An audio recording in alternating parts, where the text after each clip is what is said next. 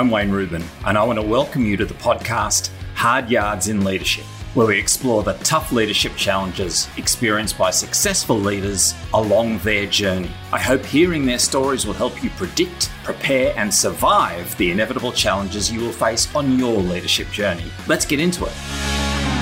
G'day, everyone, and welcome to this episode of Hard Yards in Leadership.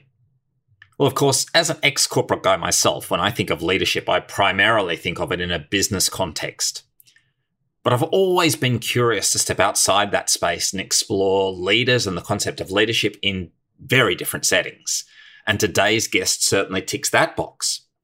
With over 12 years' experience in the Royal Australian Air Force, including active service duties, Cliff Morgan can talk about leadership in times where profit and loss is replaced with life or death.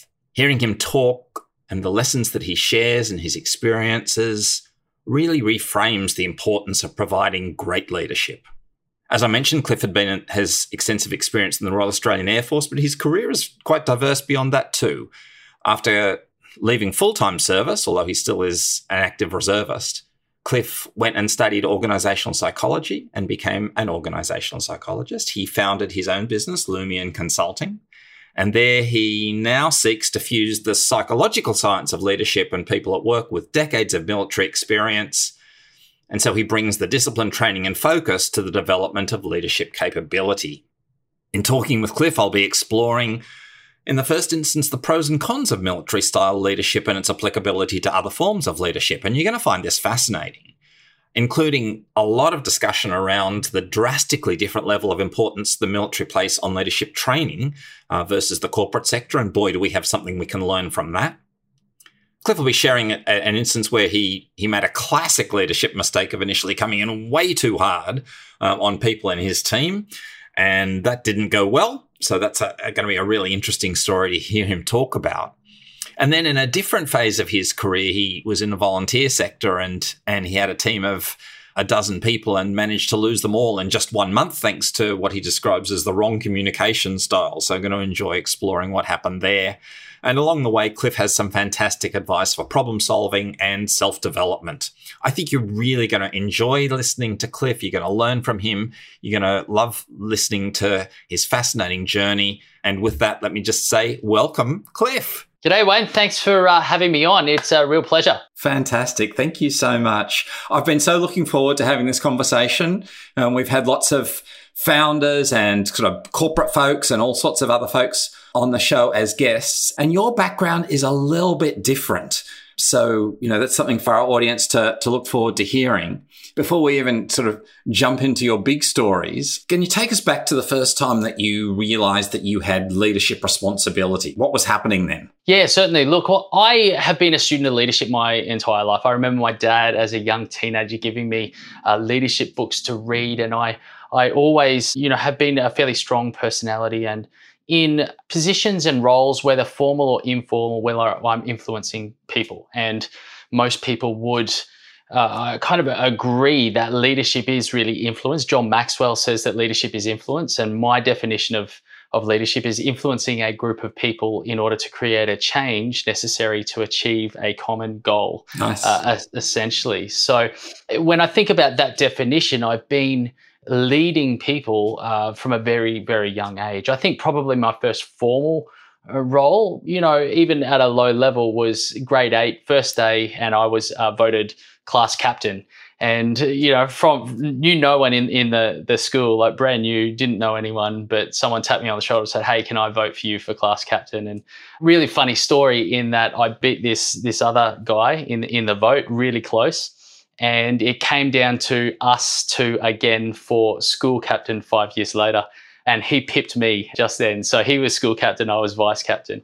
But that's probably my first formal leadership role, I guess. But uh, as I say, from from very young age, been influencing people, being role models to people younger than me, and running you know a whole whole bunch of various different different roles and uh, that's just continued on as I go through life. Yeah, it's, and it's interesting how often people actually reflect back on their first leadership experience as being something that happened before they kind of entered the full-time workforce. You know, we still draw on some of those processes and approaches and all those sorts of things that, that we were practicing as kids as class captain or as a you know as a, as a deputy head prefect or whatever it might be you know we learn a lot through those those experiences right?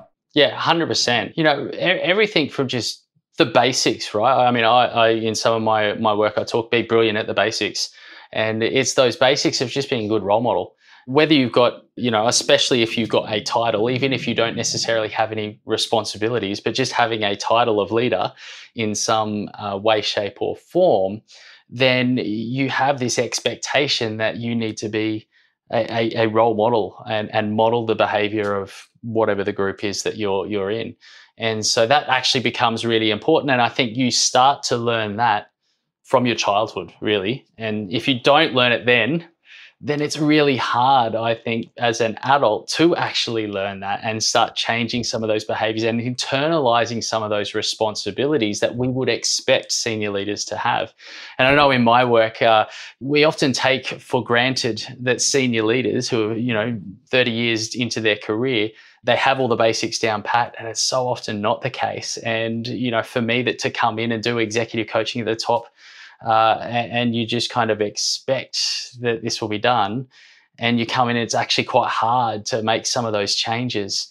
Uh, as opposed to working with someone right at the start of their career where they're much more malleable, I guess. Yeah. Let's fast forward because that was pre working days. What about once you were officially in the workforce? What, what was your first leadership experience then?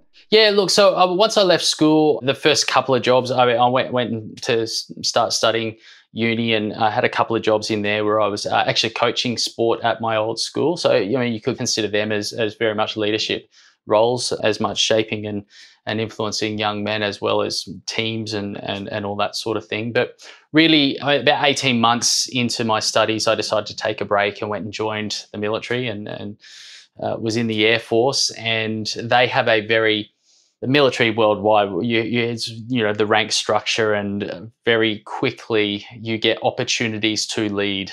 And uh, so, you know, once once I'd been in there and established myself, there was, you know, you get certain qualifications, and that allows you to do certain things, and then you're as you have get a couple bit of time under your belt, you're expected to kind of mentor and, and again be that role model for the junior guys coming through, and you're teaching them on the go all the time. Whether you have the formal title of instructor or not, you're very much leading them. You know, the expectation is that you will lead, whether you have a formal responsibility to lead or not. And then, you know, over time you get promoted, you get given certain responsibilities. And I think the first formal title that I, I probably had in the military was 2IC, you know, and, and that essentially allowed me, I was 2IC to a a section commander. So 2IC to a section commander. So section commander has 10 men, and then I had my own patrol within that. So I was second in charge for, for a group of 10, but we would separate in, into two groups and, and operate uh, separately and independently. And I had my own team of five. So as a patrol commander, that was probably the first formal you know leadership role and then I went on to be weapons instructor and you know have a, a, number of different roles like that in the military. But again in the in the workplace I guess the real formal type stuff was that uh, title of patrol commander. It's fascinating for our listeners to hear from you Cliff about some of these experiences in the military space because you know most of us come from kind of like standard kind of you know the business world and, and so on and that's where most of our experiences come from and I guess we have this sense that in the military kind of rank as everything and people just do as they're told and, and, and it's as simple as that. So my simple question is, is it? It can be, but it shouldn't be, and therefore it isn't. Uh, I guess is the, the complicated way of saying that. I think there is a traditional mindset around when someone with rank gives an order, people follow it instinctively and to the T.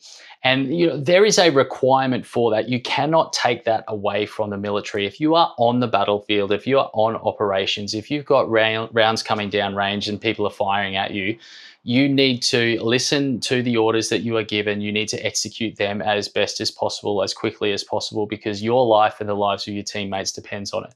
So there is an aspect that you you absolutely cannot take that form of leadership away at the same time, though, you can't lead like that as a, a consistently throughout, mm. regardless of what situation. You need to change your ability to relate to people and to to influence. And I I talk about where particularly with the younger generation coming through, where they have a whole lot more expectations around what the relationship with leadership looks like, as opposed to previous generations where they just turned up to their job, they did what they were told and got their paycheck and went home to their family. That's not the mindset that younger generations have. So, leaders need to be able to lead really with a level of relationship, with a level of trust. And a lot of the research coming out now is that uh, you know millennials and, and Gen Z and whoever's coming in behind them want a whole lot more. They're up to fifty percent more development in the workplace. And they want that development not to come from anywhere. They want them from their immediate supervisor. So they want actually want a mentoring type relationship with their managers. And as a result of that, that's the way that leaders need to lead, particularly when they're in barracks, they're doing training and they're not on the battlefield. And the reality is that if you lead in that manner and you build trust then when it comes to being on the battlefield and you get given an order, then people trust you implicitly. And so therefore they do uh, follow you without thinking. And it's not an issue there. But if you are trying to lead from your rank as a from a position of rank the entire time, uh, without actually investing into the relationship with your people, then that erodes trust and that's where you get a whole lot of discontent. You and uh, really it, it um, to be honest it, it uh, and i've seen it time and time again it actually creates a toxic subculture uh, within the team or the unit that you're in and there's a whole lot of problems that come to that and the effect of that is that on the battlefield there is no trust and and things just go awry there. It's not as effective a team there. So yes, uh, and, and, I think that's that's being understood a whole lot more by modern military leaders. There's a, a, lot more of investment into those types of concepts in the leadership training that people get in the military, and, and it's one of the great things that the military does. Right, is every time you progress, you get a new level of training. Every time you get promoted, you go on a promotion course where they don't not only give you the technical skills that you need. There's a whole component there around whether it's you know a new leadership model for you to consider at this level or here are the leadership considerations that you need or here's a bunch of case studies around how people in your position have done things well and and, and done poorly. And where now as part of this training course we're going to throw you in situations and, get you to lead and get kind of the experience in a safe environment as scenario based training. The military does exceptionally well where uh, I think scenario based training is is one of the most underutilized tools mm, uh, in mm. the corporate world. Right, we, we never just even just to sit down and do a desktop scenario, right, and just talk it through. Who in this scenario, who would do what? How would we do this? And and that just doesn't happen. So the military, I, I think there are people that do have a sense of kind of entitlement and lead from a position of rank. They generally don't last too long and uh, they aren't the highest performing that you'll see in the military. Mm. Super interesting, and of course, you know, you, you, started this this response with talking about the building of trust, and of course, you know, as we all know in the corporate world, it's one of the most important things that we talk to leaders about. Is if you don't have a, a foundation of trust, then nothing else is ever going to work. So, you know, when I'm, I'm fascinated, Cliff, to, to hear from you about what sort of training and, and so on actually happens in the military to help teach people how to build that foundation of trust? So there's definitely investment at, at various levels. I, I think so. And when I say this, there's a, a, lot of investment around different theories of leadership. And so you get exposed to different theories. And the intent behind that is here you've got a whole lot of leadership theory. You pick what resonates with you and you use that to then lead, right? And, and there's, a, there's a great benefit to that. I think, you know, for me, myself as a, a, student of leadership, I, I love reading about all the various different types of, of leadership approaches and how you could use that. One thing I think, or the, the downside to that is there's no consistency in terms of a leadership framework that is applied at all levels right and and so you can talk about you know here are these five you know aspects of leadership or leadership behaviors and here's what that looks like as a section commander. All right. Here's what that looks like at the sergeant level. Here's look how that looks like at the junior officer level. Here's what that looks like at thing. But whenever the leaders are then talking to the people down the line or up the line, they're using a common language to discuss what leadership is and how people influence and, and all of that sort of thing.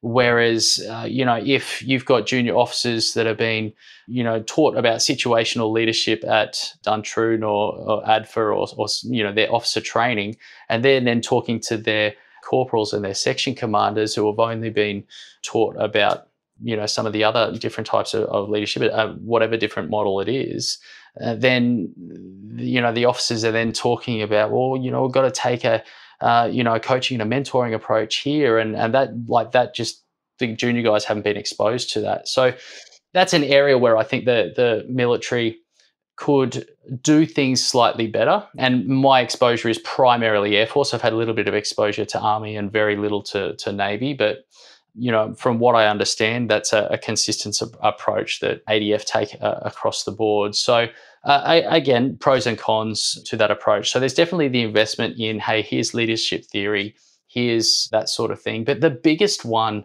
Wayne, is that you're always getting experience of operating at the next level.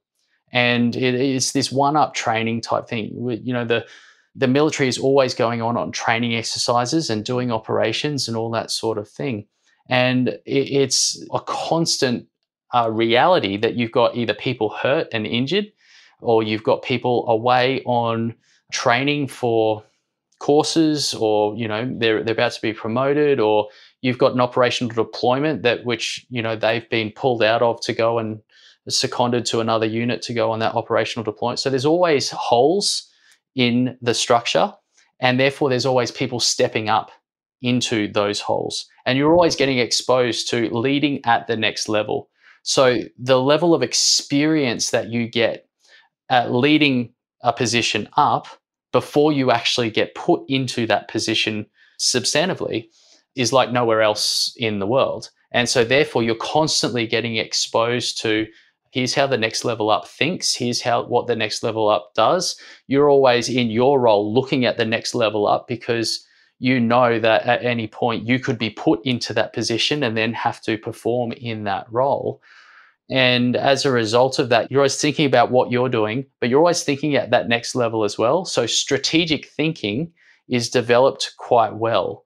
And you know then there's all kind of that goes with that all the other kind of technical stuff around whether that's planning a an element of a mission or it's giving a set of orders or it's providing training to something else. All of that sort of stuff you learn very quickly because you're being put in all these different positions and it just becomes second nature to start thinking about you know uh, specified task and implied task and who's going to have to do that and the planning cycle that goes beyond that and all of these sort of things are, are critical components to really good leadership that aren't necessarily called out and, and taught.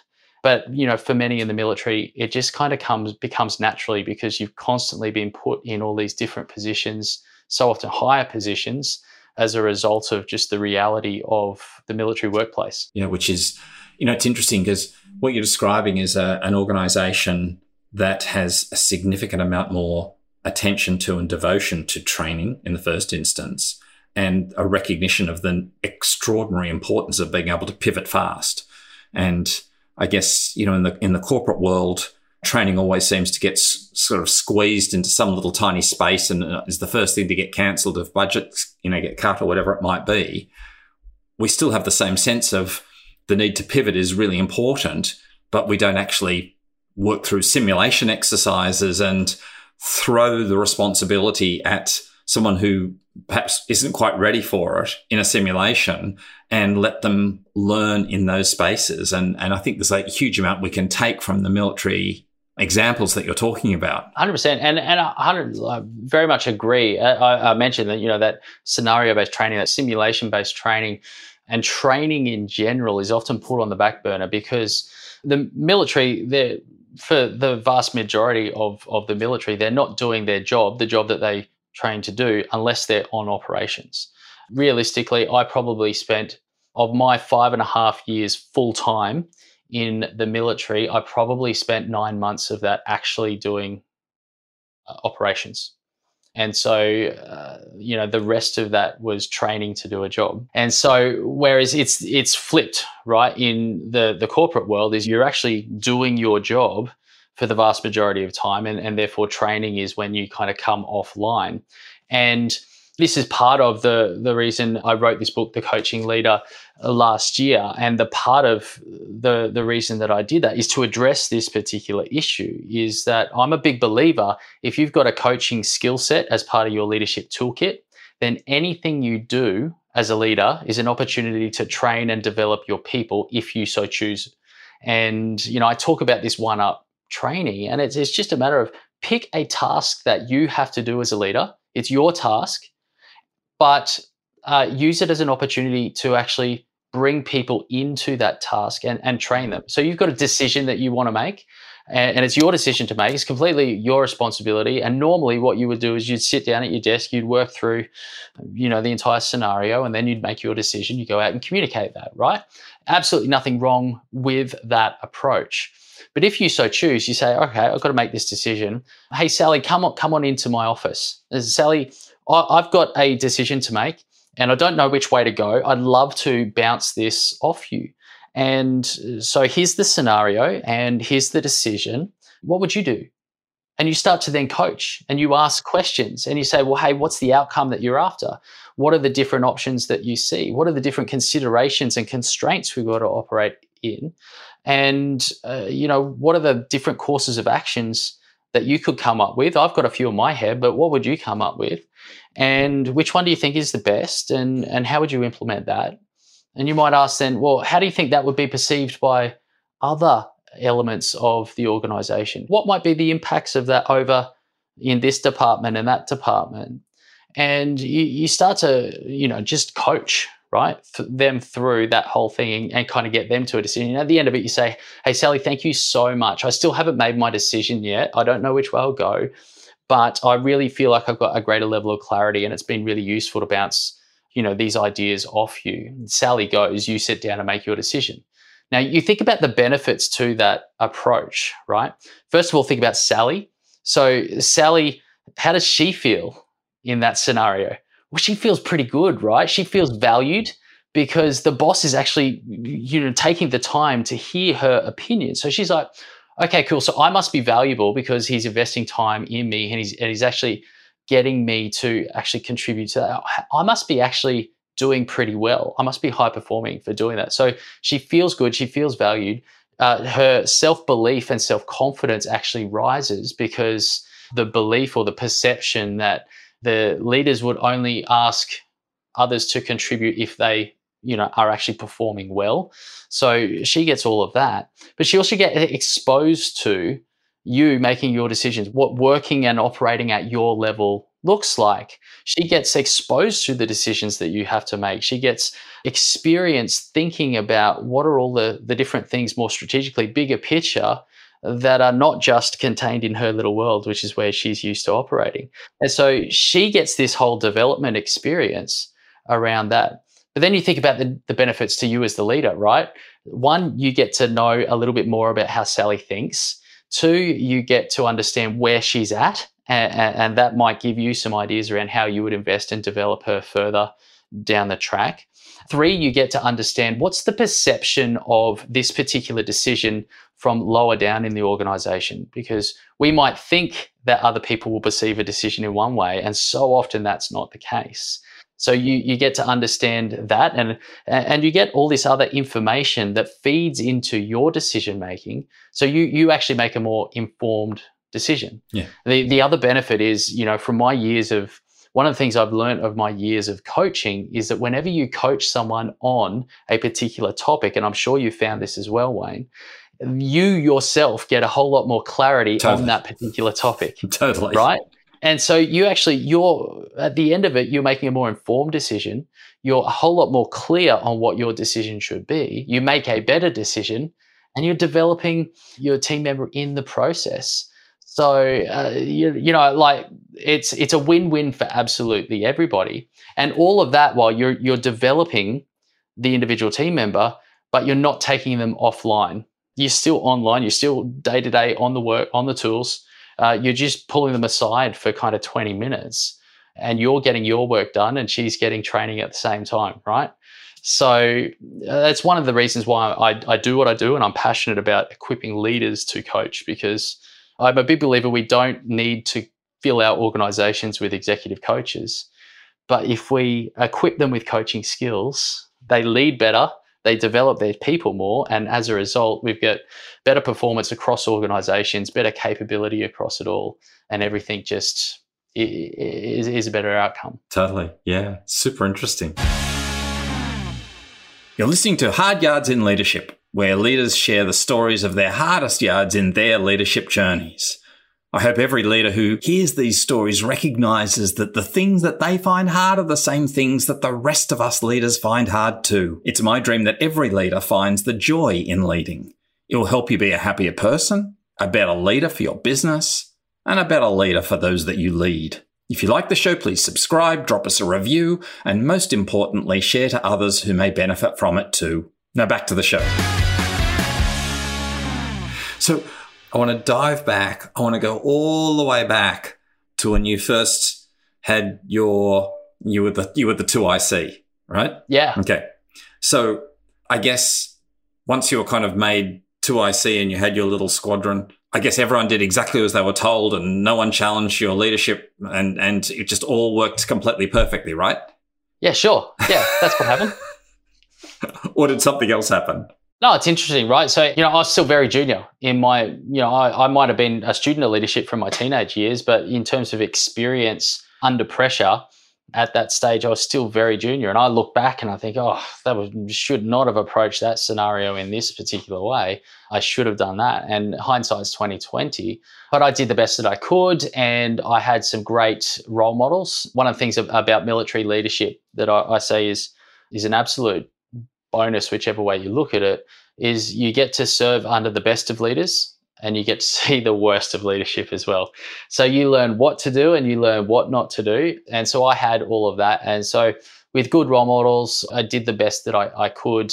And again, you know, thinking back, I'm like 20, 21 at this this stage. So yeah, there's a, a whole lot of maturity stuff still yet to happen at that point. So there are a whole lot of challenges in, in, terms of strong personality. How do you deal with strong personalities and, and particularly in the military, there's a lot of alpha males and testosterone going. And so often uh, at that stage, you think about escalating, like coming in over the top. It's, it's, actually so the way we're trained in in the military, right, is that when you're there's a threat, you come in often at one level higher and then de-escalate. So you show your force and then try and de-escalate as much as possible. And that might work well when you're in a combat scenario, but when you're actually internally, you know, leaders butting heads with their people, it's probably not always the best approach to take. But you know, as as young people, that's kind of just the mindset that you had. And so, as I said, there were personality things. There were I definitely were trying hard to drive performance and motivate people, and and didn't do that the the right way. So yeah, there's a whole lot of stuff that's that was going on there. So we talk about going it over the top and dealing with with alpha personalities, and you know, in the audience we have stacks of different leaders, many of whom are in the early phases of their leadership time, and many of whom literally have that in front of them now. They've got alpha personalities, and they might be a bit of an alpha personality, and I mean.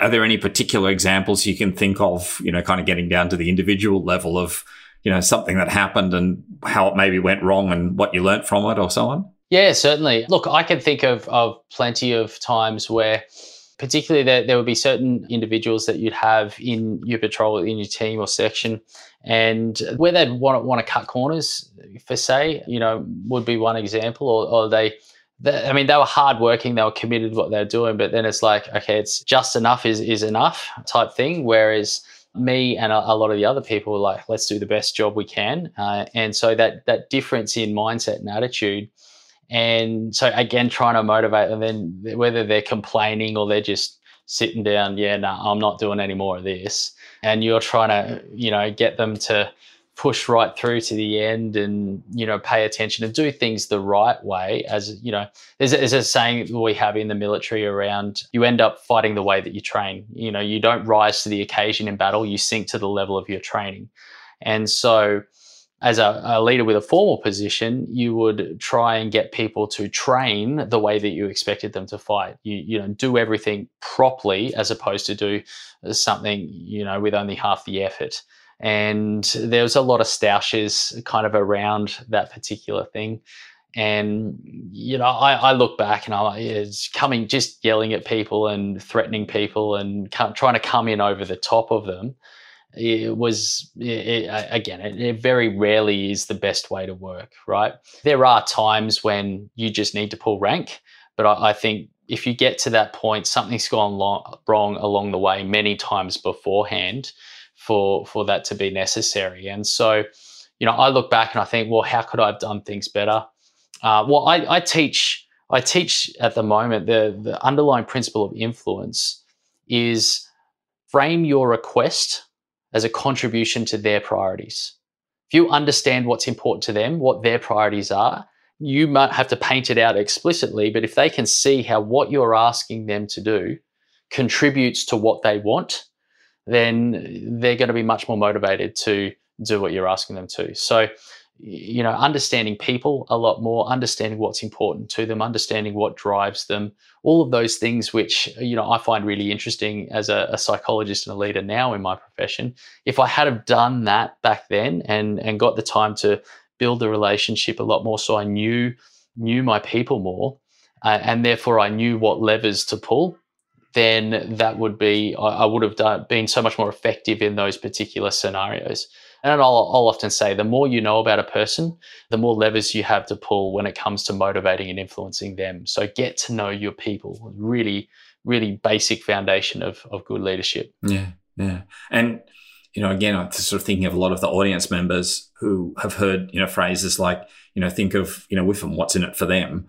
And really what you're telling us is, is, you know, a variation of that. And I guess the surprise for many of us listening is going to be to realize just how important that is in a military setting, just as much as it is in a corporate setting or in any leadership role. If you can't see things from the eyes of someone, if you don't understand what some of their internal motivations are, then you're never going to be able to really get the best out of them, are you? 100%. And, look, I, I learned that lesson the hard way, Wayne. Uh, my first leadership role outside the military. So, yes, I struggled with with that while I was in. But while I was in, I actually be- became a, a, fairly decent, you know, I wasn't the best leader in there, but I was a, a, competent leader within the military environment. My first leadership role outside the military was in a volunteer context. And for anyone that has actually led volunteers, they know it's actually much harder than leading paid staff. Because if you don't do your job well, they don't have to turn up you know where this is going, right? I was building up a, a, new team, setting up a new team. I had brilliant people, had had really good quality people there, and I, I'd done everything right. I'd set strategy, I'd set goals, I clearly articulated roles and responsibilities and who was doing what, and we stood the team up, and it was a successful event. And I was, you know, sharing the vision and doing everything right. And one month later, I put the phone down and that was the last person saying that they were out, they were off the team. And so it took me one month to lose a, a team of, uh, you know, 12 to 15 individuals. And, and so I'm like, I went into that role thinking this is going to be easy. No one's going to be shooting at me. So, you know, I've, I've got this, right? I'm a successful military leader. This is going to be a piece of cake. And I, I learned very quickly the hard, hard lesson that you need to know your people. One, there was a whole lot of communication type stuff. I was communicating in a way that was successful in the military, that was not successful outside. But also, I didn't take the time to know my people, to understand what motivated them, and then to frame everything that I was doing from a leadership perspective, all my key messages as a contribution to what was important to them so that they would actually be motivated to to invest. So uh, yeah, uh, it's they're hard won lessons, Wayne. they sure are, and, and you know, again, it's it's a reminder of how you have to adapt, like communication, significantly to meet different people to different scenarios, etc., etc. People sort of say, you know, the secret is communicate, but that doesn't just mean talk or send emails. It's how you communicate that really well-tuned communication is extraordinarily powerful. A few points yeah. off and you can have a, a walkout, which is exactly what you experienced. And that volunteer situation, as you said, when people are kind of like, well, I don't need to do this. You're not paying me. Mm. Yeah, 100%. Uh, and as I say, I learned all of that the hard way. So if you're listening to this, don't do what I did. Learn learn from somebody else's mistakes. so that's a, a great story in terms of hard yards. Let me ask you: was just stay in military space what one one more time? Not necessarily in the in your early days, but you know, again, you know, as you rose through, through ranks and, and whatever else, and perhaps even, you know, because I think you said that in the in the time you were there, there was a you know a, a relative handful of months that you were actually really doing the job. Are there any any particular stories you can think of where you know still you know with all of your training and everything else, it still didn't work the way you hoped it was going to? I mean, there there are a number of situations in that in that environment where influencing my peers did not go well. There were some things there that were for most people wouldn't be an issue, and I just took a a black and white stance on a couple of things and i said no nah, like i'm i'm not doing that i don't want to be involved in that and as a result neither should you and particularly when you're in a close confined environment and, and literally i'm looking around my office here and it would have been half this and uh, we had four dudes sleeping and living in an area half the size of my my office here. That's close. It's like a three by three room, right? It's it's not not big at all and you're doing that for seven months, I could have taken a much more diplomatic approach to some of those issues that were there rather than just being hardlined. And, you know, I, and again, best intentions, right? I'm like, these are, are my my morals, my ethics, my standards. And as, as a leader, you, you should be upholding those morals, ethics, and standards that you have, and those of the organization as well. But at the same time, it's like kind of like pick your fight and and what's the outcome that you want? Are you willing to overlook a couple of things which the vast majority of people don't actually consider a big issue? And you know, and there was nothing legal there. It was nothing. It was just my personal standards on on a couple of different issues. And so I, I you know, thinking that you're doing the right thing by uh, one upholding your own own sort of things, but two, kind of upholding everybody else to those standards as well. When there was no need for me to do that, and when we think about the end outcome, well, what's the end outcome? You want to, in those particular scenarios, you you want to achieve the mission as best as possible, and you want you know unity uh, amongst the team, and and you want to be operating as a, a close team with with again that trusting relationships that that you had there and I probably put a few obstacles in, you know, as roadblocks to trust in that particular environment, just because I was holding up my own things. So again, pick your battles when it comes to those things. Is it in the big picture? Is it really important? Probably not. Just just stick to your guns for yourself and allow other people to maintain their standards as long as it doesn't compromise the performance of the team. And I, I probably wasn't mature enough at that stage to be able to detach, take a step back, and just take that perspective. Yeah. And I think that's a great lesson, Cliff, because again, I think, you know, a lot of leaders somehow feel that if they don't hold the standard for everything, then it's kind of like the floodgates are open and then, you know, where does it all stop? Which is, you, you use the exact phrase, it's kind of like seeing the world black and white. And that's rarely reality. You know, the, the, the concept of picking your battles is all about recognizing that that there are some things that probably don't matter and you know a few points off perfect there there and there you know the world's not going to be a different place by getting those right but in terms of the ability to kind of engage with people and make sure that that when the important things do come along that you've got the trust and support of of the team and everyone's ready to rise when the time is right that's way more important and just saying you know it has to be just black or white that's really not it doesn't work for many people, really, does it? No, it doesn't. And, uh, you know, and I, I, can reflect back in those particular scenarios and situations and you say, yeah, okay, I've learned that lesson, but it's a lesson that you always have to keep learning. Yeah. Uh, because where that applies, you know, just as much, if not more, is in the world of parenting, right? And, and so once you get your own kids, you're like, these are the standards. And even between children, right? You think this is the standard for the first one. And then by the time the second one comes, you're like, you know what, it really doesn't need to be that high and you'll you'll let things slide. But again, I had to relearn that same lesson just in a different context. And that's a I think in and of itself an important skill for leaders regardless of where they are, what industry, what level of the organization is, what's the lesson? And how do I apply it in different contexts? I'll often say the learning or the, the lesson needs to leave the learning in order to be leveraged by the leader. So you've actually got to look at, you know, the the scenario that you're in, reflect back, do your review and identify what's what's the lesson to be learned there and can I pull it out and separate it from that scenario? Know, what's the standalone principle or lesson that just happened to be learned you know, or play out in that particular scenario? And then you can say, okay, how would I apply this again in the future? If it was same scenario, right? How would I do things differently and apply it there? But how would I, in a different scenario, apply this same lesson?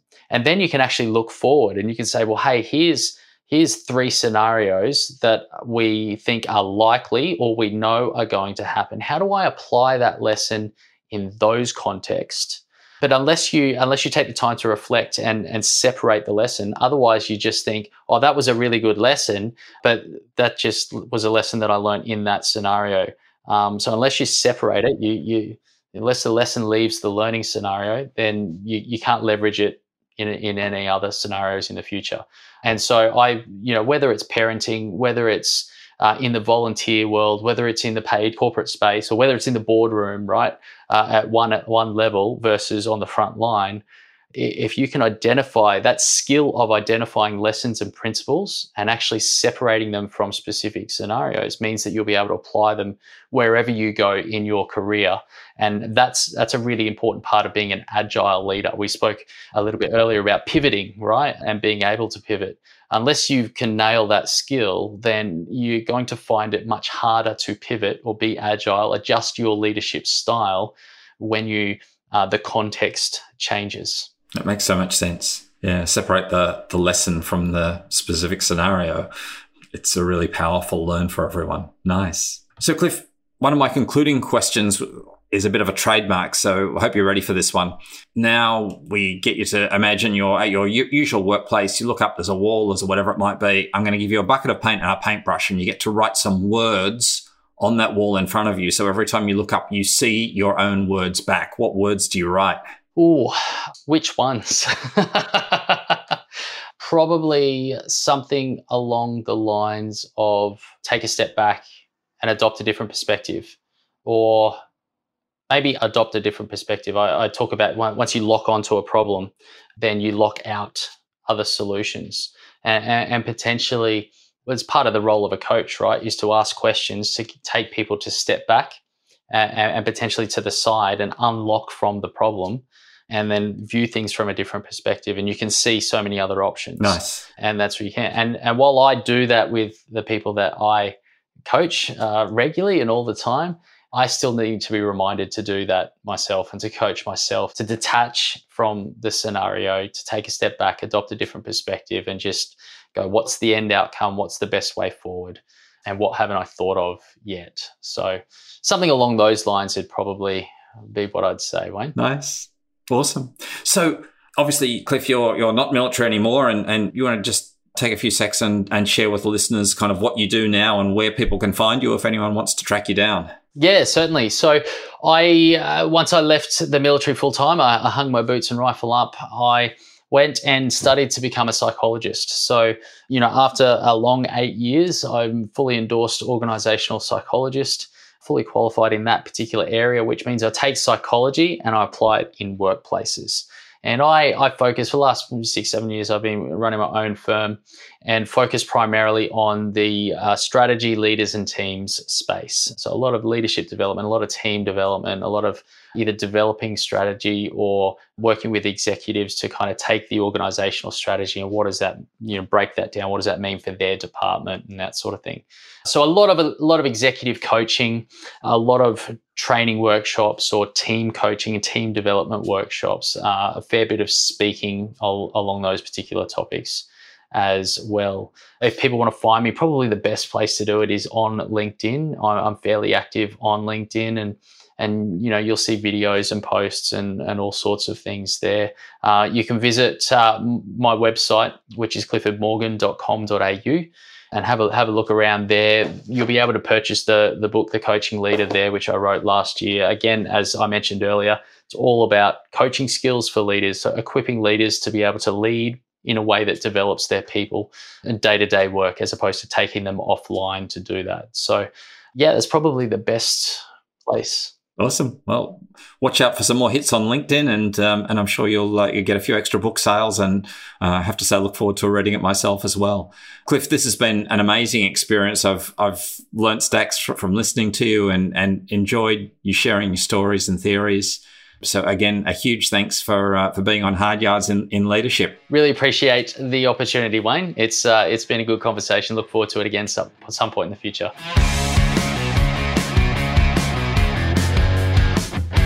Thanks for listening to another incredible episode where successful leaders share their hardest yards.